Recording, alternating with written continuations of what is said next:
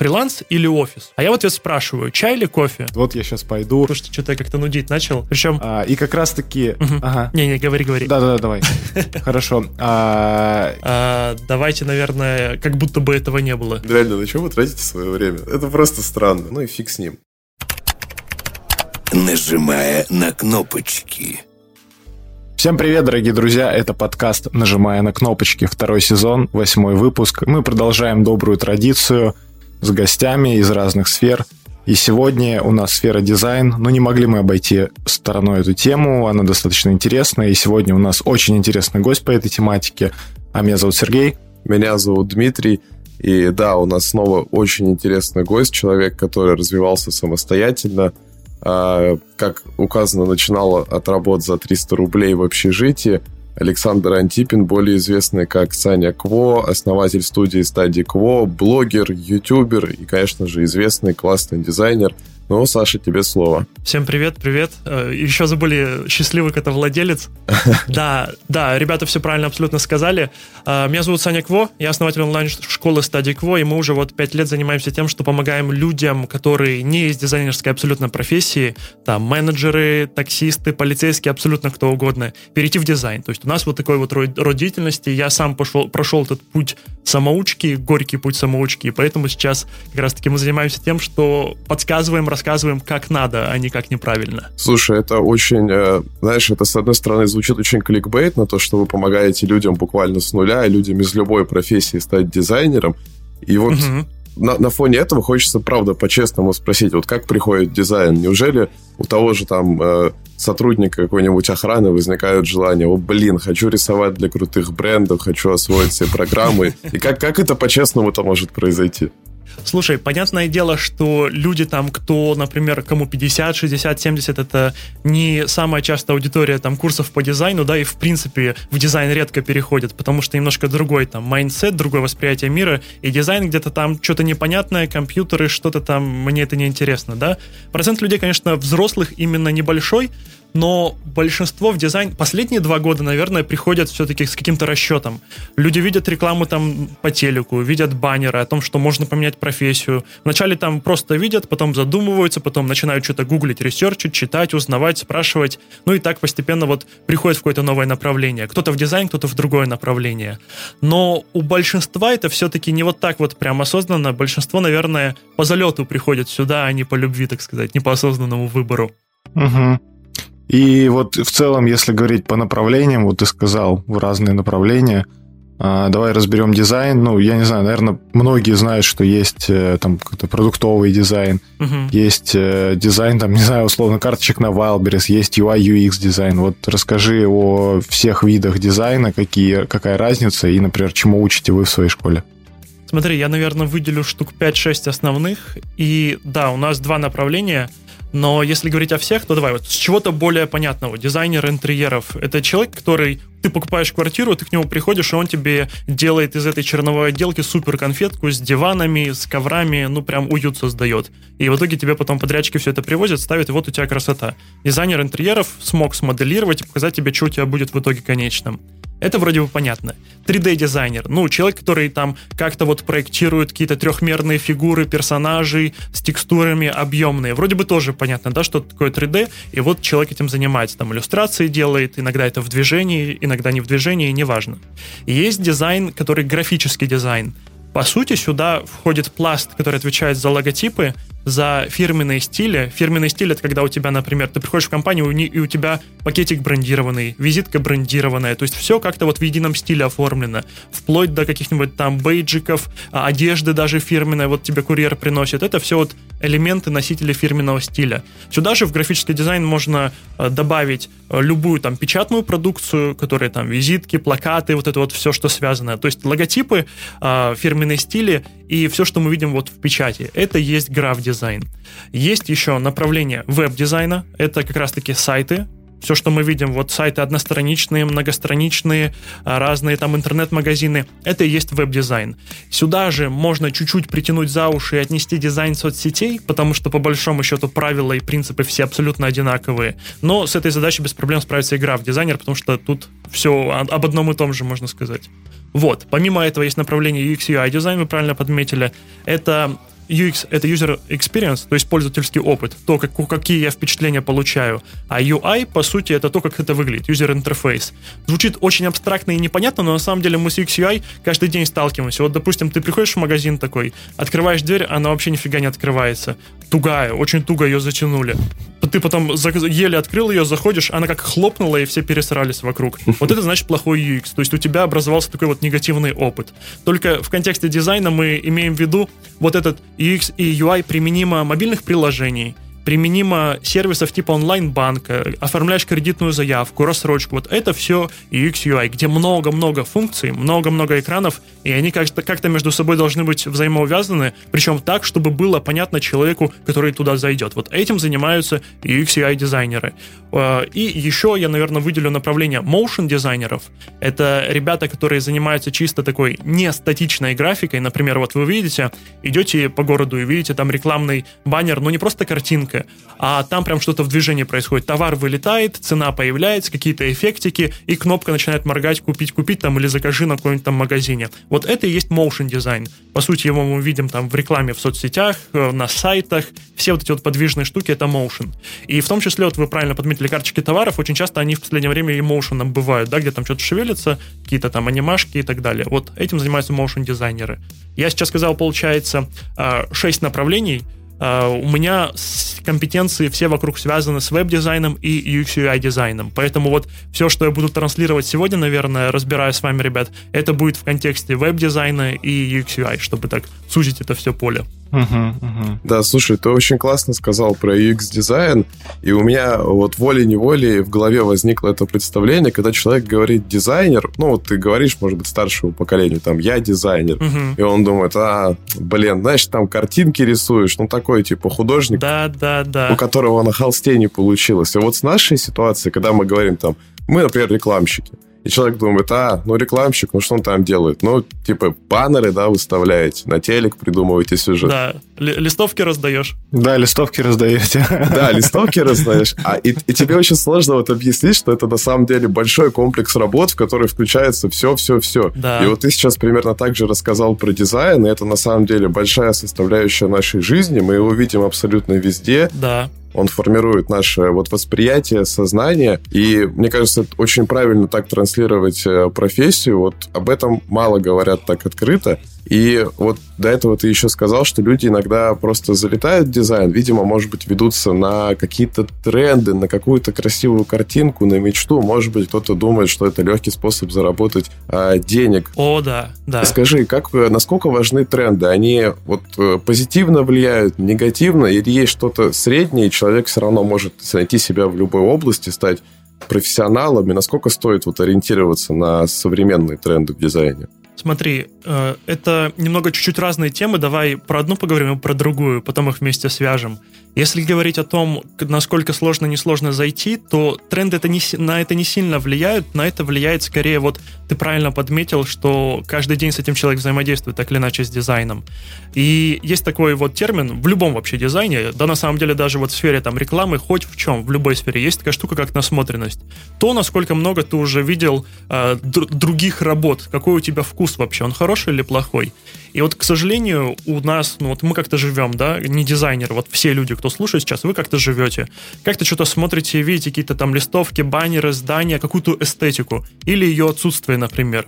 И, соответственно, это все воспитывает наш визуальный вкус. Вот чтобы понять это, я утрирую немножко, вот прикиньте, а, взять и попросить человека, который а, никогда не видел, как выглядит тигр, попросить его нарисовать. А он кошек даже никого не видел. Вот что он нарисует? Ну, он абракадабра какой-то нарисует, и там непонятно, что будет. Или вот я попрошу вас например, представить рупорную антенну. И что-то такое, да, ну, антенна какая-то, в чем прикол? Мы не видели, мы не можем это воспроизвести. И вот в дизайне та же самая штука. Чтобы делать какой-то клевый дизайн, или чтобы тебе это легче давалось, важно, чтобы у тебя была насмотренность это самое в голове. Потому что если я не знаю, как выглядит хороший дизайн, то я не смогу его воспроизвести. Здесь логика такая. Поэтому сложно порой войти в профессию тем, у кого плохо с насмотренностью, у кого она не на достаточном уровне, у кого вкус не совсем вот, кто знаете, если просит его что-нибудь задизайнить, он пишет красными буквами по желтому фону, потому что вроде бы это прикольно красиво. Вот это прям такая ядреная кислотность, это показатель того, что со вкусом нехорошо. Но эту кривую можно выпрямлять, и я думаю, мы чуть позже поговорим про варианты развития вообще в профессии, и чем больше вытеснять вот в голове какие-то плохие примеры дизайна хорошими, тем больше мозг будет понимать, ага, вот это оказывается хороший дизайн, вот как надо, грубо говоря. И тогда будет дело идти проще. То есть вкус в этой сфере, он очень сильно решает, и если он хороший, то все идет очень легко. Я вот вспоминаю, когда говорю всегда вот о вкусе, вспоминаю всегда кейсы, когда Например, у нас была как-то ученица, прикиньте, 72 года женщине, Ого. Анна, и у нее был хороший вкус. То есть реально хорошая, она дизайнила так, что ну смело на фрилансе такое как бы покупают, продают, все отлично. А порой бывают люди, кому лет 20 приходят, и там явно как бы над вкусом придется работать и работать и работать. То есть порой это вот как-то очень а, субъективно происходит, вне зависимо там от демографии, от возраста, еще от чего-то. И вот, соответственно, чем со вкусом а, все хорошо, вот с базовым каким-то эстетичным, тем будет проще в дизайне. А если говорить о трендах, то это такая раздутая тема очень сильно. Я уверен, что вот если вы когда-нибудь, у вас там, не знаю, есть знакомый в дизайне, или э, вы, может быть, сами интересовались этой темой, то хочешь не хочешь, возникает вопрос, типа, что сейчас в тренде, да? Трендовый дизайн, он какой? И тут фишка в том, что вот эти вот визуальные тренды, там, шрифты какие модные, да, цвета какие модные, это все очень такая мимолетная история, на которую, если ориентироваться, то, ну, ты просто потеряешь время. Потому что дизайн, по сути, э, если я, допустим, буду использовать шрифт, который там сделали 20 лет назад, ну, я могу сделать дизайн клевый с таким шрифтом, а могу сделать с шрифтом каким-то суперсовременным, максимально отстойно. То есть хороший дизайн, он все-таки не про тренды, он про здравый смысл, он про удобочитаемость, про удобное восприятие, он про то, чтобы мне, как пользователю, который будет потом смотреть эту визитку, или смотреть этот сайт, или мобильное приложение, чтобы я смог сделать то, а, ради чего я взял вот этот носитель в руки, да, вот это, это стоит держать в голове в большей степени, потому что тренды — это очень раздутая такая тема, и, и есть такой прикол, что если вы откроете, например, статью тренды в дизайне в 2015 году, в 2020 году, и на 2024 год вот будет выходить. Они будут одинаковые. Да, там, там процент пересечения будет колоссально бешеный, да, потому что особо ничего не меняется, все по спирали развивается, усложняется так или иначе. Шрифты были, они есть, цвета были, они есть, градиенты были, они есть, иллюстрации 3D были, они есть. Они просто развиваются и стилистически меняются, но составляющие никуда не девались. Единственный вот какой тренд можно выделить, это, наверное, на укрупнение потому что устройство становится крупнее, количество пикселей становится больше, лопаты телефона, да, вспомнить там пятый iPhone и iPhone, который там 15 вот выйдет скоро совсем, они совершенно разные по габаритам. Сегодня. Сегодня, да? О, прекрасно. И такие вот явления типа там нейросетей, допустим, да, они тоже накладывают отпечаток, и это тоже является таким крупным трендом, который, ну, не на годик, не на полгодика, а который прям на десятилетие. Вот на такие тренды стоит обращать внимание. Но если их невозможно пропустить просто-напросто. Это не такое вот, что тренды на 2023 год. И вот если я вижу статью с трендами на какой-то очередной год, то я сразу понимаю, что это bullshit. И я на это не буду даже тратить время, потому что, ну, из пальца высосано 99%. Угу. Слушай, ну я про тренды на самом деле, когда мы составляли с Димой вот эти список этих вопросов, да, моментов с тобой, а, на самом деле вот лично я имел в виду не то, чтобы вот тренды именно в графическом дизайне, потому mm-hmm. что действительно ты прав, я тоже часто вижу эти подборки с 3D-шками, а я больше имел в виду такую историю, что вот когда была анонсирована iOS 7, там вот был четкий вектор на минимализм, и как mm-hmm. раз-таки все тогда подтянули этот flat дизайн, и иконки стали ну, тонкими, такими легкими, воздушными, да. Угу. А вот сейчас, наоборот, вот возвращается вот этот э, уже обновленный скеоморфизм, только он называется неоморфизм. И они вот даже Apple вот в macOS, они возвращают вот эти плотные иконки а, с тенями. Я вот больше про это э, лично я думаю, что с точки зрения тренда, что вот флет уходит, и вот приходит опять вот этот объем, возвращается. Вот что по этому поводу скажешь? Так и есть, да, потому что, ну, есть такие штуки, которые приедаются, и становится уже скучно, предсказуемо, монотонно, вот эти вот плоские человечки такие, а, там цветные какие-нибудь, да, сейчас больше все это уходит в объем снова, в 3D, но при этом это не означает, что это вот раньше была 3D-шка, например, там какая-то из первых iOS, они такие были объемные, объемные, с закосом под реализм. Это не означает, что сейчас это выглядит точно так же. Нет, технологии же меняются, там детализация другая, проработка качественнее, все становится интереснее, какие-то там новые, другие текстуры совершенно другие какие-то формы, материалы и так далее. Да, все вот так вот по спирали идет, и как бы лет через 10, уверен, снова 3D-шность какая-то, она снова приестся, снова чуть уйдет все в плоское, но уже немного в другой стилек, так или иначе. Так это происходит вот такими вот пластами, все по спиралечке такой. Да, круговорот э, дизайна в природе. Да, да. Да, спасибо. А по поводу ожиданий реальности, а, что они состыкуются, у меня лично в голове почему-то возникает заработная плата, что, знаешь, вот условно сидит кассир в пятерочке такой, mm-hmm. мечтает, вот я сейчас пойду, отучусь два месяца на курсах, буду графическим дизайнером, буду зарабатывать.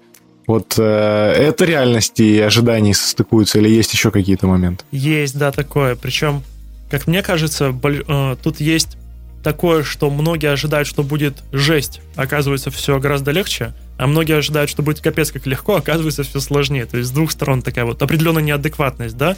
Неадекватность, ну, на мой взгляд, это когда у тебя какие-то а, представления о мире не таковы, какие они есть на самом деле. И вот неадекватность в этом смысле.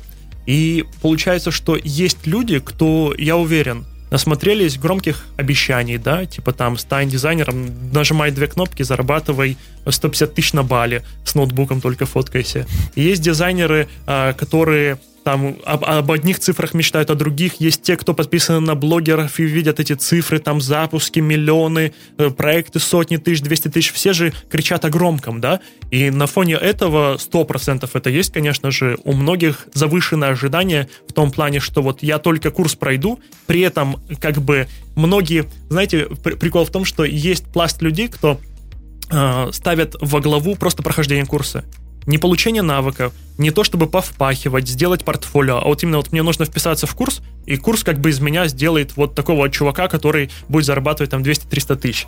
А, но при всем при этом человек сам не готов э, как бы вложиться в это, не готов поработать, кажется, что вот как будто бы надо только купить. То есть весь этот информационный фон больших обещаний и рекламных объявлений, он многим э, дал э, веру того, что да, это капец как легко, и стоит вот только вписаться на какое-то небольшое обучение, ты будешь дофига зарабатывать. А реальность, она немножко другая. Реальность такова, что для того, чтобы зарабатывать ну, какие-то нормально адекватные деньги, нужно давать какую-то ценность. Это же обмен в первую очередь. А для того, чтобы давать какую-то ценность, нужно понимать вообще, что людям надо, да? Нужно быть готовым погружаться в задачу человека, отдавать свою энергию, отдавать свои компетенции. А чтобы, их, чтобы эти компетенции были, надо их получить. То есть нужно поработать над этим. То есть это большая такая цепочка действий. Все это само собой реально, но все не происходит в один щелчок времени. То есть это поэтапный путь. Невозможно, если ты не делал никогда ни один там сайт, ни одно приложение, нельзя вот взять и получить первый заказ на 200 тысяч. Ну, не получится просто-напросто. Да, все, будут какие-то меньшие цифры в начале. Кто-то начинает с 5, кто-то с 30, кто-то с 20. Но в любом случае это поэтапный путь. И вот эти вот громкие обещания, они дают людям веру, что вот с этих цифр можно начать, и все будет капец как легко и радужно. Хотя забывается один важный фактор, что дизайн — это работа. Просто обычная работа. Ничего в ней такого супер сверхъестественного нет, и как на любой другой работе бывают сложности, надо в себя вложиться, нужны какие-то компетенции, и только тогда будет все окей. Вот относительно этого пункта я вот так считаю. Э, да, про курсы ты прав. Мне тоже кажется, что в последнее время это все дошло до того, что в, каком, в какой-то степени это компрометирует профессию. Uh-huh. И людей, которые действительно вот с таким адекватным запросом, что я готов действительно над этим работать, я готов это действительно узнать и, может быть, еще, еще, еще обучиться, а потом э, получать за это определенную сумму и понимать, что это работа, таких людей не очень много в сети. Как вот, например, и в сфере рекламы у нас такой миф создали про SMM. О, да. То есть почему-то все забыли про определение, там, что это social media маркетинг, и это вот буквально-таки весь маркетинг в сети. А просто свели это к тому, что ты пишешь два поста в Инстаграме в неделю и, типа, зарабатываешь деньги. А потом еще придумали, что это работа там, э, ну, типа, для мамочек в декрете, вот придали всему этому флера, да, да создали да, да, да, вот как какие-то там инфо-цыганские курсы, и как бы э, э, это абсолютно ужасно, и в итоге происходит вот такой вот самообман, и люди с этим сталкиваются. Да, да. Вот просто очень жаль, что из-за этого действительно теряется теряется немножко суть профессии, теряется большой ее пласт. Слушай, ну вот, например, вот лично мне дизайн всегда был интересен, но у меня пока что вот не получилось уделить э, необходимое время для этого, действительно должное, и, и пойти этим путем. Я, конечно же, думаю, что это исправлю. И мне вот интересно на самом деле узнать э, по поводу сложностей. Ну вот э, реальных сложностей, помимо того, что мы уже обсудили, вот может быть есть вещи, которые на самом деле легче, чем они где-то подаются. Вот у меня так бывает, что я смотрю в Инстаграме, у меня выпадает, например, как э, человек показывает, ну там быстро э, в фотошопе там обычное действие, uh-huh. которое ты делаешь, и вот, типа, ты его делаешь неправильно, а потом он тебе показывает, как правильно, и оно еще несколько ускорено, и там такой сложный процесс, что ты... Да, да. Ну, это тебя немножко демотивирует. Хотя, казалось бы, там есть логика действия, и ты можешь в этом разобраться. Да, есть такое. И вот э, с какими сложностями я столкнусь, когда вот это все начну? Или что мне, наоборот, может показаться полегче? Слушай, мне кажется, ну, первая самая сложность, с которой встречаются люди, это небольшое, немного неправильное представление, недооценка софт-скиллов. Кажется, что нужно выучить фигму или ну, выучить там Photoshop, и все, и вот она профессия. Но по факту профессия дизайнера — это общение, это очень много общаться с людьми, это большой пласт софт-скиллов. Я знаю дизайнеров, которые делают свою работу, ну, вот именно сайт, допустим, у них заказать, да, они сделают его супер прекрасно, но с ними настолько некомфортно взаимодействовать, и они настолько лажают постоянно по срокам, не отвечают за слова, их слова и действия не стыкуются, они надменные или, наоборот, снизу вверх общаются, что некомфортно становится работать. И в итоге у таких дизайнеров дела идут не совсем хорошо. С другой стороны, есть люди, кто делает, ну, такой просто нормальный хороший, даже не хороший, вот на троечку дизайн, но при этом с ними так кайфово взаимодействовать, что у них постоянно есть клиенты. Потому что вот именно оценить уровень дизайна, да, можем мы как дизайнеры, а клиент, ну, он субъективно оценивает, да, вроде прикольно, да, вроде нормально, и он больше чувствует человека как другого человека, а не как дизайнера.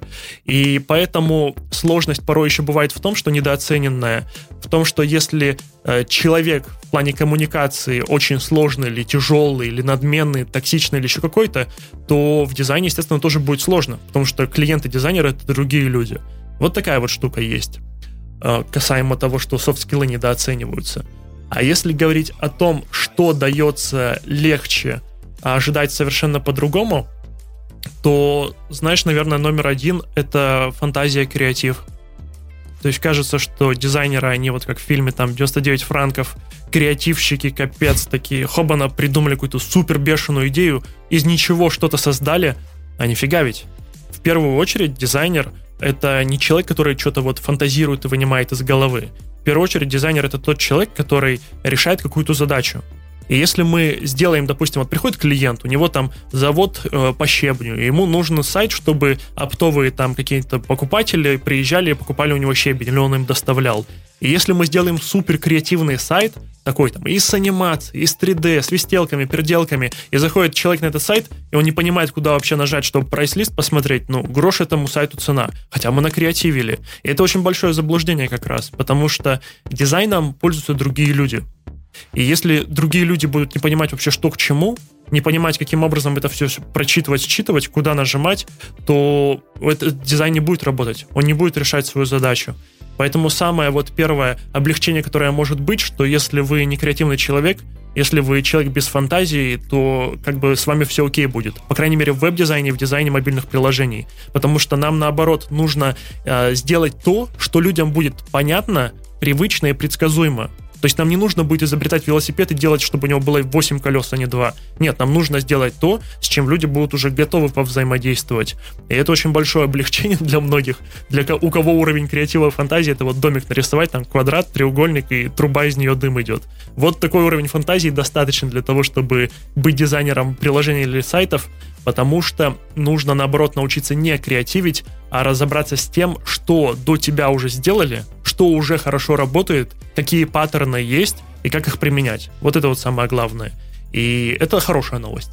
Это вообще, на самом деле, очень классно, потому что даже вот в профессии рекламщика мы часто сталкиваемся с таким моментом, что э, люди говорят, мол, и у меня нет идей, у меня нет творчества, я не креативный, да. мне здесь нечего делать. Я вот всегда говорю, да это все глупость на самом деле. Это просто, ну, в насмотренность она развивается со временем. Да, да. И ты так или иначе видишь работу там других агентств, других рекламщиков, СММщиков, и ты становишься, ну, подра- подражаешь угу, да. и прокачиваешь свой скилл. Поэтому классно, что в дизайне также, и, ну, классно, что классно, что это не останавливает людей, чтобы там, условно говоря, ты думаешь про себя так, а ты пришел, у тебя получилось, и все оказалось совсем иначе. Это очень круто, поэтому, ребята, если вы давно хотели заняться дизайном, но думали, что вы не креативные, вот вам отличный намек, что пора уже это исправить. И с точки зрения того, вот, э, продолжая эту тему, что вот э, отличная возможность э, поменять сферу деятельности, стать дизайнером, да, вот э, как развиваться тем, кто уже начал, но им, допустим, не хватает каких-то знаний, и где учиться, если ты вот новичок. Угу. Давай, я, я сейчас еще добавлю пару слов насчет предыдущего вопроса, потому что ты вот верно подметил про насмотренность, и вот когда ты приходишь в универе учиться, да, допустим, фундаментально где-то, и тут, или там в колледж какой-нибудь, школа искусств, допустим, то ты вначале изучаешь нудную историю искусств, Приходишь учиться на философа, изучаешь историю философии, всех этих, начиная с античности и так далее. Приходишь учиться на радиоинженера, изучаешь радио, хотя ты будешь работать над разработкой 6G, допустим.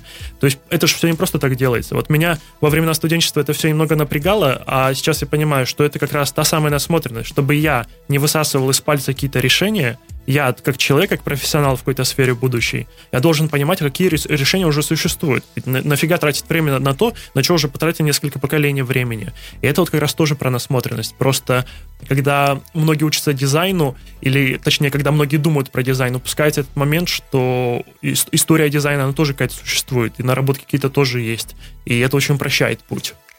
Вот. А если говорить о том, каким образом развиваться, Давай, наверное, начнем с новичков, с тех, как, каким вообще образом можно, да, объективно. Можно в универ пойти, можно самому там по урокам, по статьям учиться, можно на курс пойти. То есть я вижу три, ну, курс там, менторство, это все под одну шапку я подгребаю.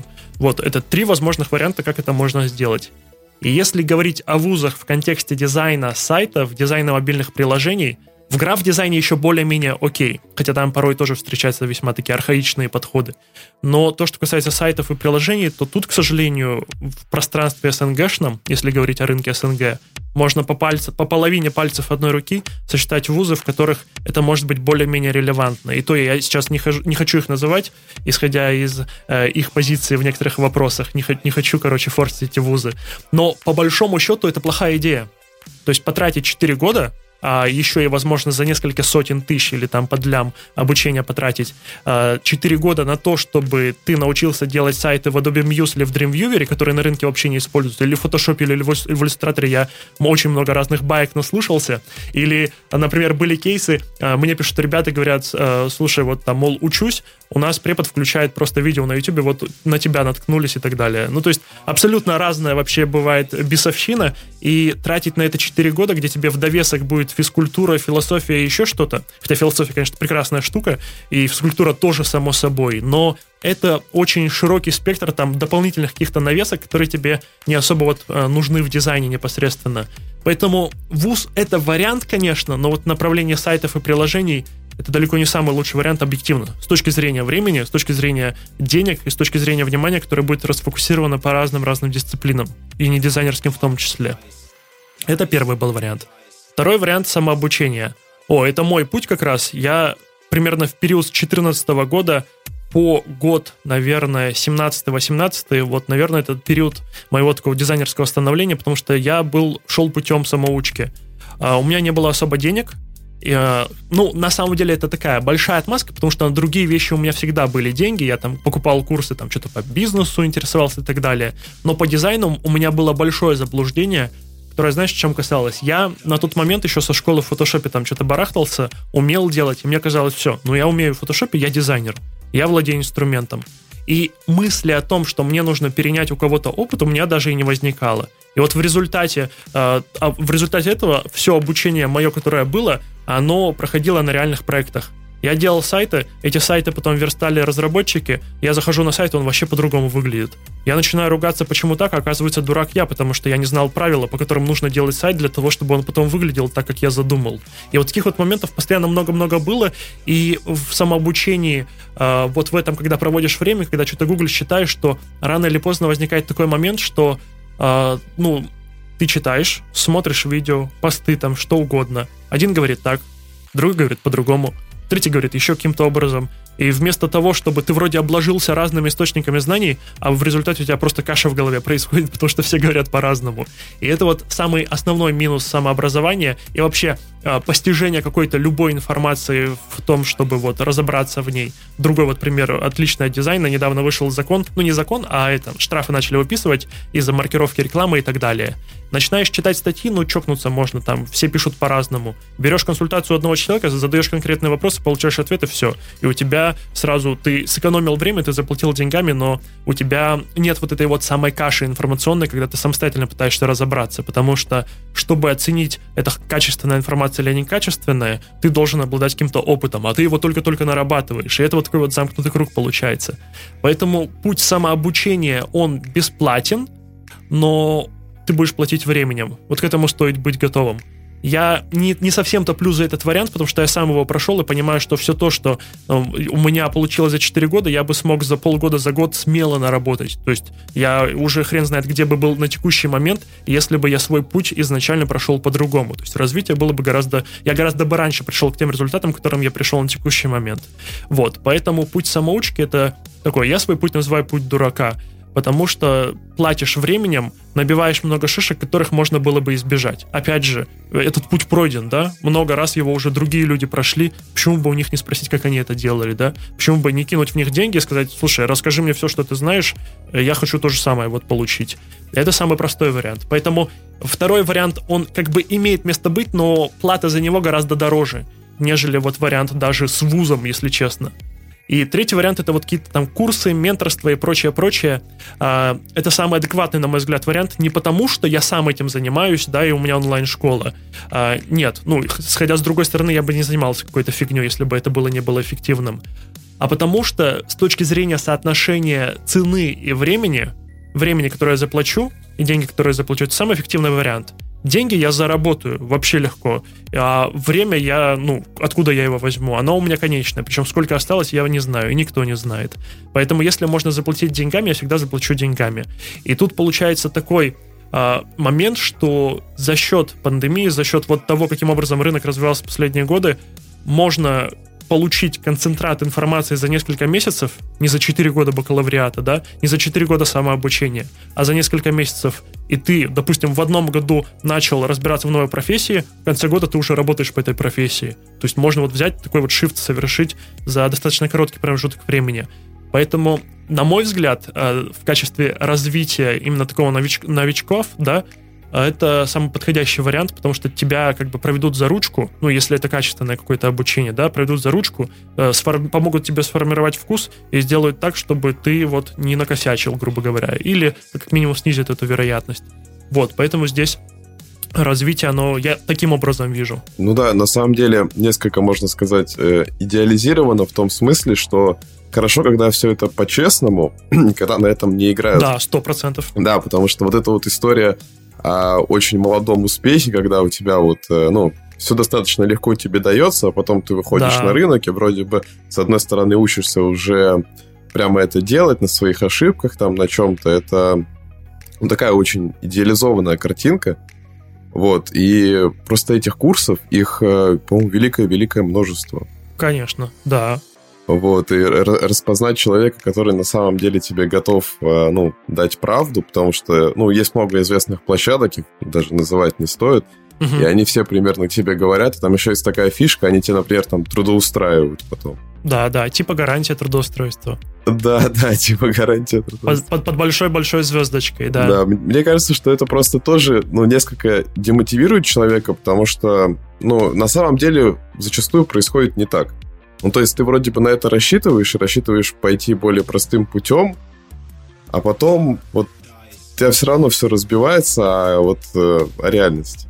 Ты понимаешь, что как-то ты, может быть, не конкурентно способен или тебе чего-то там не додали. Мне кажется, сложно с этим. Слушай, но это, это зависит от того, что, конечно, такие, такие случаи имеют место быть, это 100%, я с тобой согласен, но раз, разбиваться будет твой, э, твои вот эти вот знания об реальности только в том случае, если они были ей нерелевантны. Угу. То есть э, это все-таки ответственность выбора. Если я иду на какой-то курс, если я иду на какое-то обучение или на какую-то консультацию, то я перед этим должен провести хороший research. То есть не идти абы куда посмотреть, что пишут про этот курс, посмотреть там работы, кейсы, может быть, найти, где эти отзывы от первого лица пишут, написать там кому-то в личку, спросить, все ли действительно так. Ну, то есть нужно проводить работу, это большая работа, тоже интеллектуальная, для того, чтобы выбрать. Вот самая, мне кажется, стрёмная задача в мире — это вопрос выбора чего-то между одним и другим, или между там десятками. Это ж столько надо, ну, мозг конкретно закипает, когда ты пытаешься выбрать что-то одно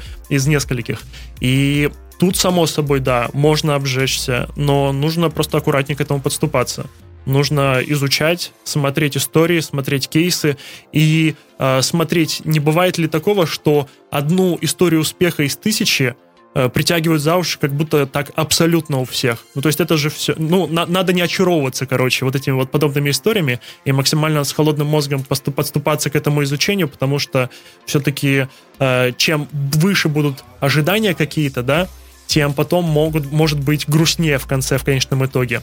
Поэтому, если вот подходить с холодной такой головой, то вероятность этого, она сильно-сильно ниже будет. Слушай, и вот э, говоря о том, что можно там обжечься и прочие моменты, ну вот, и вы выбрать, допустим, неправильный курс, у меня вот есть такое мнение, я не знаю, насколько, например, ты будешь согласен с этим или Дима, угу. но вот я, например, думаю, что в любом, что ты как бы получаешь за деньги или бесплатно, конечно, лучше бесплатно можно найти что-то полезное. Ну, то есть, Конечно. например, даже а, та, там в романе Донцовой можно условно найти что-то полезное, угу. хоть это там чтиво там в туалете, но я думаю, что оттуда тоже что-то можно вынести. И тут также с курсами. Вот, допустим, пошел ты на самую популярную площадку, купил там этот самый популярный курс, угу. взял в рассрочку, а, начали там тебя грузить ненужной информацией, но ты все равно сможешь вычленить то, что тебе вот интересно, важно, то, что тебе поможет. В общем, знаешь, вот если ты хочешь услышать и что чему-то научиться, ты научишься даже вот в самых вот таких вот плохих курсах. Главное, чтобы там учили действительно тому, как правильно, а не так, как неправильно делать. И вот, кстати, сейчас очень большой тренд – я заметил в Инстаграме. Кстати, мы уже его упоминали, но забыли сказать, что это запрещенная в России организация, признанная экстремистской, так как у нас подкаст выходит в ру-сегменте. Мы обязаны это говорить. Вот. А я обратил внимание, что сейчас в Инсте очень много таких историй, когда разные девочки, там, мальчики объединяются, проводят разного рода воркшопы, там к ним приходит какой-то дизайнер покруче, чем вот эти все новички, и он их там натаскивает абсолютно бесплатно, то есть они как-то от этого и кайфуют, и много без всяких онлайн-мероприятий. То есть мне кажется, что да, действительно, в общении это очень важно. Тебе нужно погрузиться в эту нишу, uh-huh. э, найти, найти каких-то вот э, лидеров мнений, да, вот, например, вот почему бы вам не обратить внимание на лидера мнения Саня Кво, подписаться, например, на его Инстаграм, он там очень много разных интересных, классных вещей рассказывает. И вот, и у него учиться по ходу дела, там ты что-то интересное рассказываешь, может быть, там какие-то, не знаю, мастер-классы бесплатные проводишь. Это круто, uh-huh. вот, э, блин, не знаю. Вот я вижу так, что просто нужно в это погрузиться с головой. Если есть деньги, идти на курс. Ну, в общем, каждый выбирает свой путь, но по большому счету, если у тебя совсем нет денег, и ты хочешь научиться, очень хочешь научиться, у тебя есть желание, ты сможешь это сделать. Само собой, естественно. Если есть желание, то ты, ты везде найдешь, ты из-под земли достанешь эту информацию, и рано или поздно из этого что-то хорошее получится. И ты вот очень клевую штуку сказал по поводу там подписаться и, ну, не на меня, а вообще, в принципе, следить за людьми, да. А, мне кажется, еще есть вероятность успеха и неуспеха зависит от того, насколько тебе подходит или не подходит человек. То есть один и тот же человек, кому-то может настолько так информация заходить легко и прекрасно, а кому-то это будет совершенно неприятно, там голос скрипучий или формулировки какие-то непонятные, быстро, медленно, третье, десятое, вот эти вот параметры, они тоже важны, поэтому если есть возможность как-то вот принюхаться, присмотреться, прислушаться к автору или к ведущему там курсов или еще кому-то и вот сделать такой вот чисто человеческий вывод, насколько тебе приятен этот человек, то это тоже очень ценная штука, потому что какую бы полезную информацию человек не нес, если тебя раздражает его эконье, бэконье или еще что-то там, ну, субъективная какая-то штука, то из этого нифига хорошего не получится. Поэтому тоже такой немаловажный фактор. Да, ты у меня прям с языка снял. А только хотел сказать, что насколько много в сети вот людей, которые тебя хотят чему-то научить, там, или даже за деньги тебя хотят научить. Мгм. А, но они, конечно, бывают разными, но ввиду каких-то а, какого-то желания, может быть, быть популярными, они зачастую используют, ну, примерно одинаковые механики, Да, да. там одинаковая, одинаковую манеру речи, одинаковую какую-то подачу. Иногда они искусственно пытаются быть ближе к тебе, ну, О, да. используя там определенные Мгм. слова, словесные обороты. И мне кажется, что это, ну, вот в моем понимании, если бы я искал человека, которому, который был для меня инфлюенсером, меня бы этот человек, ну, дискредитировал бы он сам себя. Сто процентов. Потому что, да, ну в чем его уникальность, как он может э, стать для тебя, ну, вот таким вот ментором, Мгм. э, инфлюенсером, если он, в принципе, пыта... все, что он пытается сделать, это ну, реализовать самого себя. То есть странно, как он будет реализовывать меня, если вот он еще э, сам использует такие простые механики. Да-да-да, чтобы что-то отдавать, нужно быть наполненным. А ты, когда смотришь на такой контент, создается ощущение, что человек сам не наполненный, он мимикрирует, Мгм. он как-то не аутентичен, да, абсолютно. Он просто вот подражатель кому-то. Есть такое. Да, мы вот тоже с этим сталкиваемся. Да, это вообще в любой сфере, абсолютно согласен. Мне вот примерно раз в день прилетает какое-нибудь сообщение в запросах в Директе, где чуваки пишут, я вижу, что человек только-только подписался, и человек пишет, привет, Саня, слежу за тобой уже давно, э, очень нравится профиль, там могут подметить какие-нибудь там highlight закрепленные, типа вообще круто, и потом человек начинает, я вот как бы продюсер и так далее, у меня команда, как ты смотришь на то, чтобы созвониться, и, вот это вот все.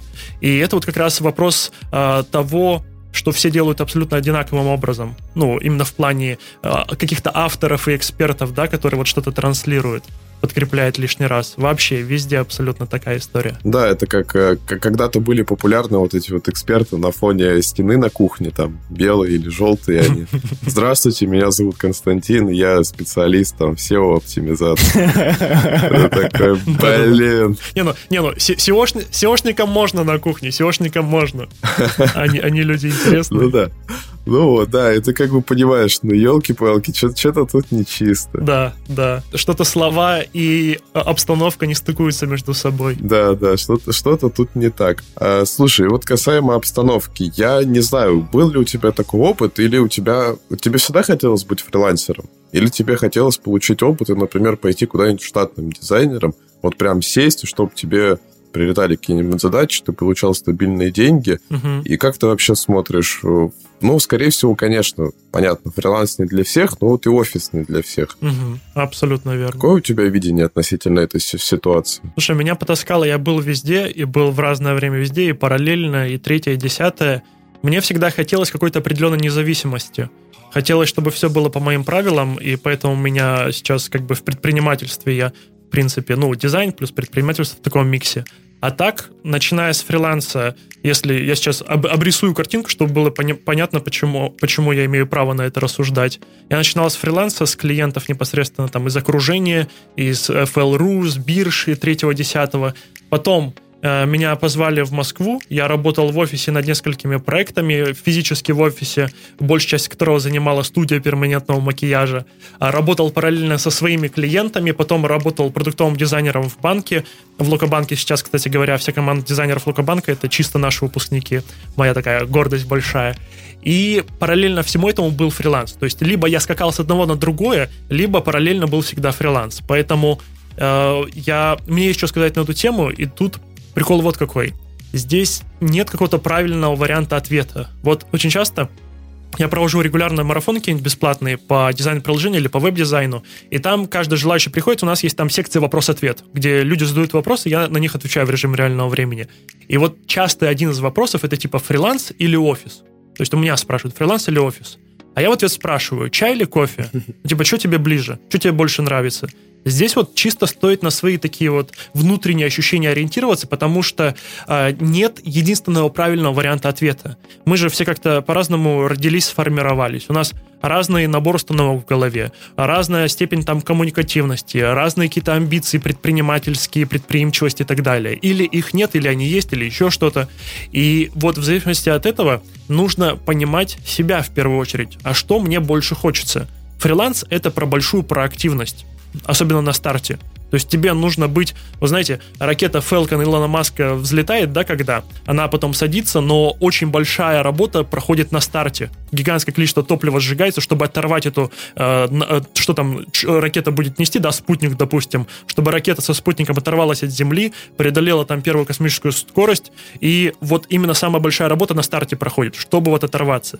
На фрилансе та же самая история. Нужно вот очень много топлива сжечь, энергии сжечь для того, чтобы первых клиентов заполучить, для того, чтобы много-много исходящих действий совершить, чтобы найти своих клиентов. Потом проще, но вначале нелегко будет, это вот прямо объективно по чесноку. Но если это преодолеть, то потом дальнейший полет, он будет гораздо легче. Поэтому если человеку хочется такой независимости, играть, жить по своим правилам преимущественно, да, самому быть причиной своих там успехов и неуспехов, а не зависеть от начальника, то это про фриланс, конечно же. Но с другой стороны, если хочется какой-то вот прям гарантированной стабильности, это самое вот ключевое отличие, да, то само собой это работа в офисе. Если не хочется вот прям как-то можно по-простому скажу, рвать задницу, да, на старте, и просто прийти, чтобы тебе дали задачи, и ты их выполнял, и тебе платили, то это, само собой, офис. Тут надо понимать, вот что тебе ближе. И то, и другое прекрасно. И то, и другое подходит и не подходит одинаково. Вопрос в том, что у тебя вот внутри. Что тебе подойдет, не подойдет. Офигенно. Согласен полностью. Да, очень мотивационно, очень бодро.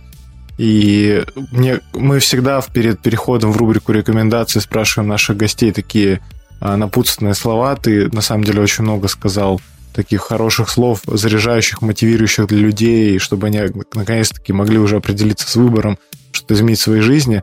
Но давай все же как-то закольцуем да, эту тему. В общем, объединим все, что мы сказали по ходу выпуска вот э, просто вот твое напутствие нашим слушателям, кто, может, начинает в дизайне или уже давно в дизайне, фрилансерам, не фрилансерам. В общем, какие-то такие слова поддерживающие, вот, чтобы не сдаваться и не опускать руки. Угу. Смотрите, мне, наверное, хочется основной фокус внимания замкнуть на то, что жизнь штука короткая. И если что-то хочется попробовать себя в чем-то новом, я, мы сейчас хоть и говорим про дизайн, но, конечно, вместо дизайна это может быть вообще что угодно. Ну, надо пробовать. Причем абсолютно, вот касаемо дизайна, можно себя пробовать бесплатно в этом направлении. Не попробуешь, не узнаешь. Одни говорят, что сложно, другие говорят, что конкуренция, третьи говорят, что пройди мой курс, у тебя будет миллион миллиардов, вот тебе ноутбук. А, все говорят по-разному. Но каждый человек, он индивидуален. Может зайти, может не зайти. Надо пробовать. Поэтому самое первое, пожалуй, напутствие – это пробуйте. Пробуйте, потому что то, что откликнется у вас – если это у вас как-то зажжет, если это вам вкатит, если это вам понравится, то это уже половина успеха, потому что заниматься, даже если сложно, тем, что тебе нравится, это совершенно другое. Это будет гораздо больше в кайф, это э, меньше каких-то... Сопротивления будет гораздо меньше, и из этого, как следствие, будет выхлоп больше со временем. Это первый момент. Второй момент. Всегда будет казаться, что кто-то уже начал, кто-то уже давно работает кто-то уже сильно круче, конкуренция сильно большая, все уже как бы не войти в профессию и так далее. То есть абсолютно всегда так будет казаться. Но прикол в том, что самый лучший и самый подходящий момент он сейчас. Вообще, конечно, объективно, если то самый идеальный момент это лет 10 назад, особенно если там биткоин покупать, но именно на текущий момент самый лучший момент он сейчас. И начинать нужно с тем, что есть у тебя на руках на текущий момент. Поэтому, если хочется что-то вот взять себя попробовать, то надо пробовать сейчас, не откладывать, потому что дальше будет сложнее. Объективно дальше будет конкурентнее среда, Сейчас, на самом деле, хоть и говорят многие про конкуренцию, ее как таковой нет. Особенно с этим сталкиваешься, когда пробуешь себе найти в штат дизайнера, и оказывается, у, как все оказывается плохо. Поэтому самый подходящий момент сейчас, и если ты не откладываешь и что-то пробуешь, э, то, соответственно, гораздо выше вероятность того, что вскоре твоя жизнь поменяется. Под лежащий камень вода не течет, надо пробовать, надо ошибаться, надо разрешить себе оши- ошибиться, надо разрешить себе попробовать, и даже если не понравится, то ты молодец, что попробовал, и только вот при таком подходе может из этого что-то хорошенькое получиться, вне зависимости от возраста, вне зависимости от какого-то набора данных, бэкграунда, у всех может получиться, у всех может не получиться, но пока ты не попробуешь, ты не знаешь, а шансы, они 50 на 50, поэтому надо пробовать в первую очередь. Я бы вот на этом фокус весь замкнул. Э, да, я согласен полностью, еще хотел бы добавить, у нас вот есть такая в нашей ментальности очень плохая вещь, что тебя часто критикуют и как бы тебе говорят, что что-то неправильно, что-то правильно. Да. И со временем человек действительно так формируется, что он начинает мыслить категории «это верно», «это неверно». Да, да. А я не буду начинать, потому что, типа, я плохой. Угу. И если у меня что-то не получается, это не повод там вынести из этого типа, урок, почему у тебя не получилось, немножко поменяться, а, типа, все бросить. Ну, типа, ну и фиг с ним. Да. Вот. Мне, мне кажется, что вот это вот очень плохая у нас черта, и о ней вообще стоит забывать, потому что э, это, знаешь, как бы ты вроде бы идешь, вот идешь по улице и понимаешь, что ты идешь не туда. И некоторые люди не сворачивают обратно, потому что им стыдно себе представить, да, а что подумают люди, почему Скажи, я сейчас дурак. развернулся и ага, пошел в обратную, да. блин, сторону. Вот дурак. Да. Ну, блин, вот ты что, не знал, куда ты идешь, и типа, ну ты совсем тупой. Вот это поразительная вещь, и я, ну, часто вижу таких людей и думаю, ну, ну, реально, на чем вы тратите свое время?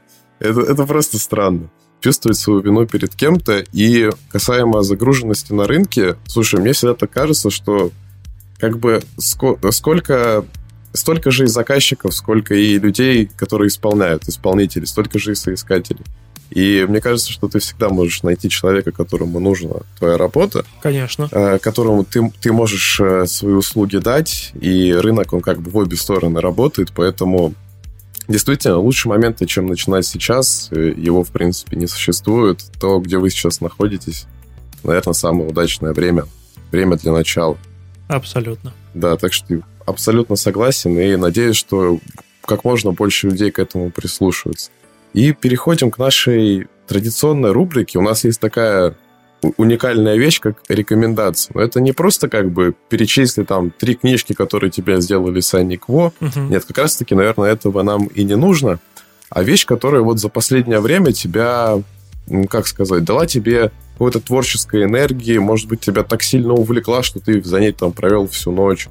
А, прям вот какого-то драйва тебе дала, вот вне зависимости от таймлайна, когда она выходила, неважно. Вот, в принципе, что угодно. Начиная от там плейлиста на Spotify, и заканчивая, возможно, короткометражкой на YouTube. Хм. Вот какие вещи за последнее время тебя увлекли? Слушай, мне нравится ваша такая рубрика, прикольно. Я бы прям нарезочку таких рекомендаций бы послушал.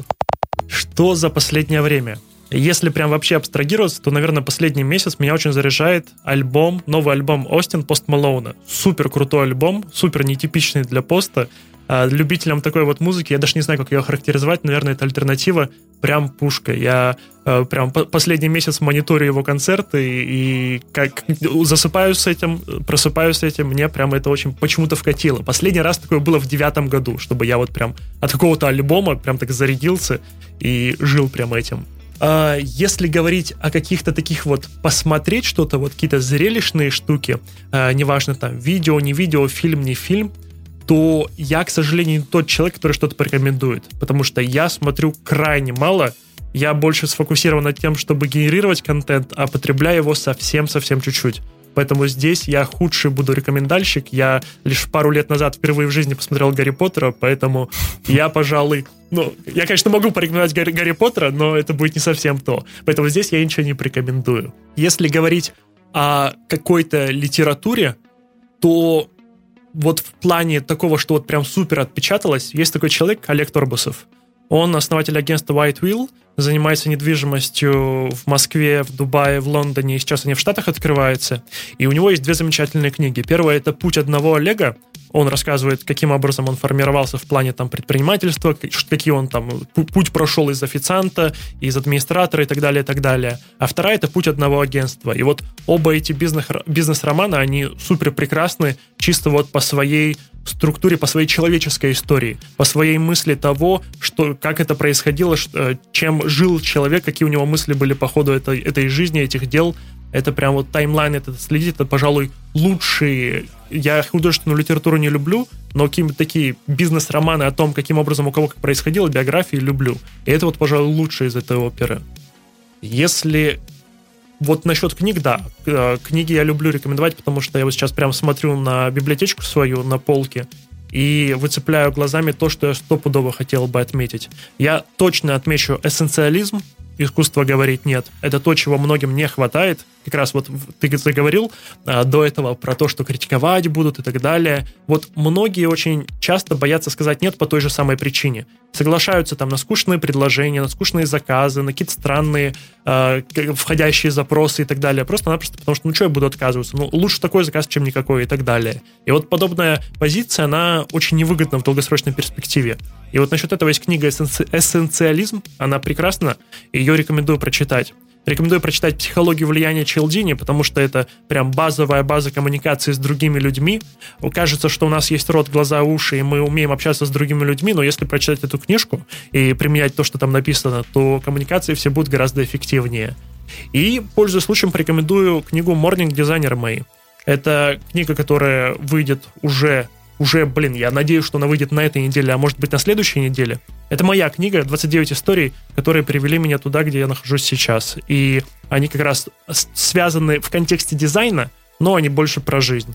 Поэтому рекомендую не потому, что это как бы я автор, а потому что, будь у меня эта книжка в том самом 2014 году, я бы буксовал гораздо меньше. Вот, так, таким списком ограничусь. Очень круто, спасибо тебе большое. На самом деле, все книги, которые ты отметил, лично мне даже захотелось прочитать, потому что слышу впервые. Угу. Вот, я себе так записал в заметке. Вот, обязательно к ним вернусь. И у нас редко бывают книги. В основном, конечно, это кино, музыка. Угу. Ну вот, разбавим. Вот, были даже как-то раз да, мероприятия, разбавили книгами. Мы обязательно оставим ссылку на альбом Пост Малона и книги все в нашем телеграм-канале с рекомендациями, чтобы те, кого заинтересовал, мог перейти хотя бы понять, что ты сказал, может, что-то не разобрал название, да, в общем, да. смогут там увидеть, купить, ознакомиться, но обязательно, да, а, очень классные рекомендации. И под конец, да, хотел тебе сказать спасибо большое за то, что откликнулся. А, нам, правда, очень важно, что к нам приходят люди э, из разных профессий, медийные, не медийные, но их всех объединяет то, что они хотят творить, создавать что-то крутое и хотят этим делиться с нашими слушателями. И вот ты сказал, что хотел бы услышать нарезку с э, рекомендациями от гостей, а я бы хотел сделать, возможно, мы это сделаем под конец сезона, нарезку с напутствиями, а, и вот э, твое там займет вот такое большое место, э, очень мотивирующее и заставляющее творить. И еще хотел тебе сказать спасибо за то, что так сегодня нас взбодрил. У нас в основном приходят гости, которые говорят еще медленнее, чем мы. И были такие отзывы, что мы засыпаем. То есть мы типа сидим, а так монотонно говорим, а ты пришел, и нас очень сильно взбодрил этим быстрым темпом. Я даже с самого начала немножко прифигел, ты его напал, потому что так резко начал говорить. И я такой, блин, а как, а как мы будем успевать в этот темп? Вот, поэтому да, спасибо тебе большое. Мы прям реально проснулись. Вот Дима сидит, улыбается, я тоже расплылся. Поэтому да, спасибо, Дима. Что, добавишь? Да, я... Мне тоже очень понравилось, на самом деле, деле, это подача, и в этом много жизни. А еще мне понравилось, что э, ты достаточно без, без застенчивости, без страха и простыми словами, по-честному разговариваешь э, с нами и с аудиторией. Это, наверное, верный подход э, в коммуникации. И такое не часто встретишь, когда человек говорит искренне свои мысли.